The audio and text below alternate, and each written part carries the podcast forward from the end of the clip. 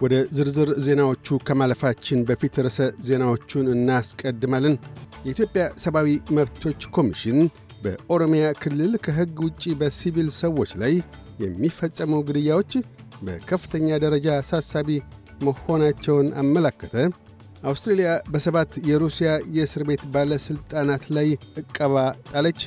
የኢትዮጵያ ዘውድ ምክር ቤት ኢትዮጵያውያን 128ኛውን የአድዋ ድል በዓል በአንድነት መንፈስ እንዲዘክሩ ጥሪ ያቀረበ።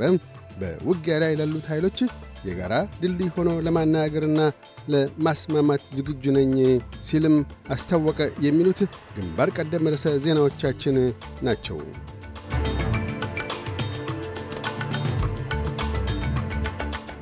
የኢትዮጵያ ሰብአዊ መብቶች ኮሚሽን ኢሰመኮ በኦሮሚያ ክልል በተለይም ከመስከረም 1 2014 እስከ ጥቅምት 30 2016 ባሉት ሁለት ዓመታት ባደረገው ክትትልና ምርመራ መሠረት ከሕግ ወይም ከፍርድ ውጭ የሆኑና በሲቪል ሰዎች ላይ የሚፈጸሙ ግድያዎች በከፍተኛ ደረጃ አሳሳቢ መሆናቸውን የካቲት 15 ባወጣው መግለጫ አስታውቋል።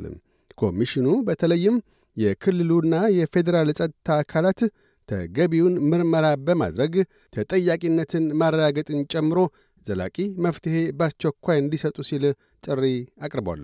11 ገጾች የያዘው ሪፖርት መረጃዎች በተሰበሰቡባቸው ዘጠኝ ዞኖች የሚንቀሳቀሱ የመንግሥት ጸጥታ ኃይሎች የኦሮሞ ነጻነት ሰራዊት በተለምዶ ኦነግ ሸኔ በመባል የሚጠራውና ኢመደበኛ የአማራ ታጣቂዎች ዓለም አቀፍና ሀገር አቀፍ የሰብአዊ መብቶችና የሰብአዊነት ሕጎችን በመጣስ በግጭት ወይም በውጊያ አውድና ከውጊያ አውድ ውጪ በርካታ ሲቪል ሰዎችን ከሕግ ወይም ከፍርድ ውጪ መግደላቸውን ኮሚሽኑ ማረጋገጥ ችሏል በማለት አስታውቋል።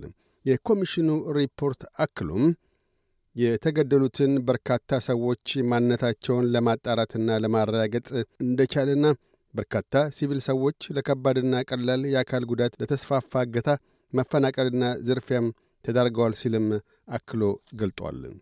በተለይም ከሕግ ውጭ የሆኑ ግድያዎችና ሌሎች በሰዎች ላይ የደረሱ ጉዳቶች እጅግ ከፍተኛ የሰብአዊ መብቶች ጥሰቶች ሲሆኑ ዓለም አቀፍ ባልሆነ ጦርነት አውድ ውስጥ ለሲቪል ሰዎች የሚሰጠውን ጥበቃ በመተላለፍ የተፈጸሙ ከመሆናቸው አንጻር የጦር ወንጀልና በሰብአዊነት ላይ የሚፈጸም ወንጀልንም ሊያቋቁሙ የሚችሉ ናቸው በማለትም የድርጊቶቹን በጽኑ አስጠያቂነት አመላክቷል።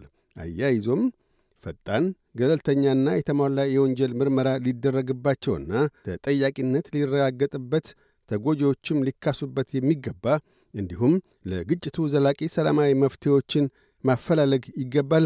በግጭቱ ተሳታፊ የሆኑ አካላት በሙሉ የሰብአዊ መብቶችና ሰብአዊነት ሕጎችን መርሆችንና ድንጋጌዎችን እንዲያከብሩ በተለይም በሲቪል ሰዎች ሕይወት አካልና ንብረት ላይ ጥቃት ከማድረስ እንዲቆጠቡ በማለት ኮሚሽኑ በሪፖርቱ አሳስበዋል።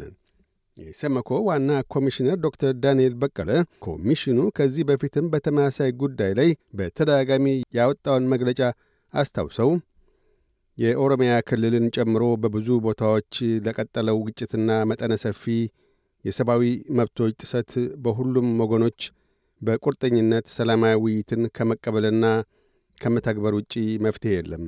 የግጭቶቹ መራዘምም የሰዎችን ስቃይ ያራዝማል እንጂ መፍትሔን አይወልድም ብለዋል። የአውስትሬልያ መንግሥት ሕይወቱ እስር ቤት ባለፈው የሩሲያ ተቃዋሚ ቡድን መሪ አሌክሲ ናቫልኒ ሞት እጃቸው አለበት ብላ ባመነችው ሰባት የሩሲያ እስር ቤት ባለሥልጣናት ላይ የማግኔትስኪ የፋይናንስና የጉዞ ዕቀባዎችን ጥላለች። የማዕቀቦችን መጣል አስመልክቶ ምክትል ጠቅላይ ሚኒስትር ሪቻርድ ማልስና ረዳት የውጭ ጉዳይ ሚኒስትር ቲም ዋትስ ዛሬ ረቡዕ የካቲት 15 በጋራ ባወጡት መግለጫ አስታውቀዋል። የኢትዮጵያ ዘውድ ምክር ቤት ኢትዮጵያውያን 128ኛውን የአድዋ ድል በዓል በአንድነት መንፈስ እንዲዘክሩና ከገባንበት ወጥመድና ዝቅጠት ለመውጣት የሚረዳን በሐምሌ 30 ቀን 1936 ተነደፈውን ሆኖም ግን በሥራ ላይ ለማዋል ዕድል ያላገኘውን ሕገ መንግሥት አሁን ተቀብለን የዲሞክራሲ አሰራርና የሕግ የበላይነት በሀገሪቱ እንዲሰፍን ስንጥር ነው ሲል ባወጣው መግለጫ አሳስቧል። በልዑል ኤርምያስ ኃይለሥላሴ ፕሬዚደንትነት የሚመራው የኢትዮጵያ ዘውድ ምክር ቤት ዘንድሮ የሚከበረውን 128ኛውን የአድዋ ድል በዓልና ወቅታዊን የኢትዮጵያ ሁኔታ ትኩረት አድርጎ ሰሞኑን ባወጣው መግለጫ የድርድር አገራዊ አንድነትና የሕገ መንግሥታዊ ትግበራ ጥሪ አድርጓል። ምክር ቤቱ በመግለጫው የኢትዮጵያ ዕጣ ፈንታ አሁን በእጃችን ላይ ነው፣ የኢትዮጵያ ሕዝብና የዞድ ምክር ቤቱ በአንድ ዓላማ እጅ ለእጅ ተሳስረው ለመሥራት ዝግጁ መሆን አለባቸው ብሏል። አክሎም በ1888 የኢትዮጵያ ጀግኖች በዳግማዊ ሚኒልክና በእቴጌ ጣይቱ መሪነት የጣሊያንን ጦር ድል ያደረጉበትን ቀን እያከበርን ነው።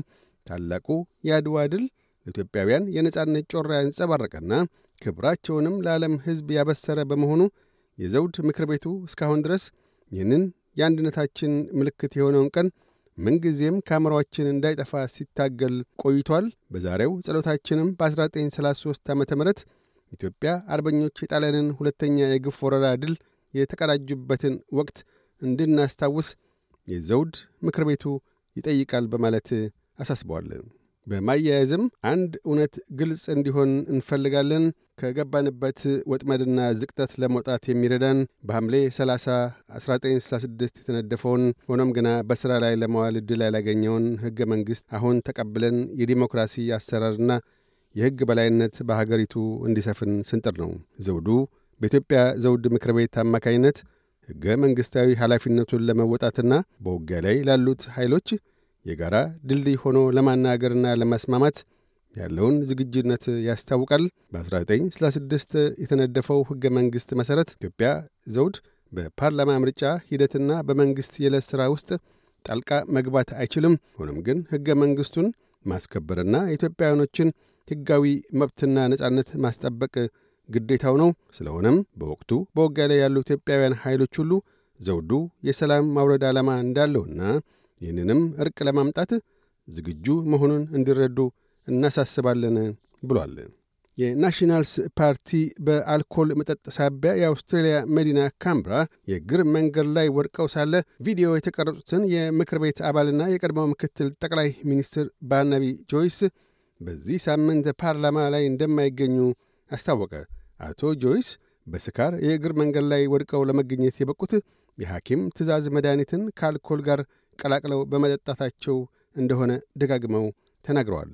የናሽናልስ ፓርቲ መሪ ዴቪድ ሊትል ፕራውድ ለቻናል ዘጠኝ በሰጡት ቃለ ምልልስ የአቶ ጆይስ እረፍት የመውሰድ ውሳኔን በመልካም ጎኑ እንደሚቀበሉት ተናግረዋል።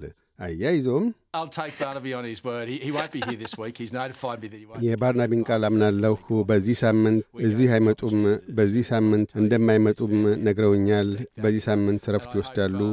ያም ከቤተሰባቸው ጋር እንዲሆኑ ድል ይሰጣቸዋል። ለዚያም ከበሬታ አለኝ። ትናንት ወደ ቤተ ክርስቲያን እንደሄዱና ከወይንም እንደራቁ ተስፋ አለኝ ብለዋል። የሴኔጋል ፕሬዚደንታዊ እጩ ተወዳዳሪዎች በትናንትና ሁለት እሁድ የምርጫ ጊዜ መራዘምን ተቃውመው ምርጫ የተካሄደ በማስመሰል የኢስሙላ ድምፅ ሰጥተዋል። የሴኔጋል ምርጫ ለትላንት እሁድ ጊዜ ተቆርጦለት የነበረ ቢሆንም የወቅቱ ፕሬዚደንት ማኬይ ሳል ግና ፕሬዚደንታዊ ምርጫውን ለፌብርዋሪ ሦስት አዘዋውረውታል።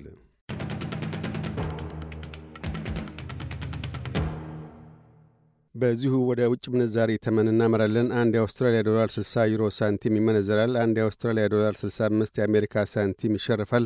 አንድ የአውስትራሊያ ዶላር 37 ኢትዮጵያ ብር ከ01 ሳንቲም ይዘረዝራል።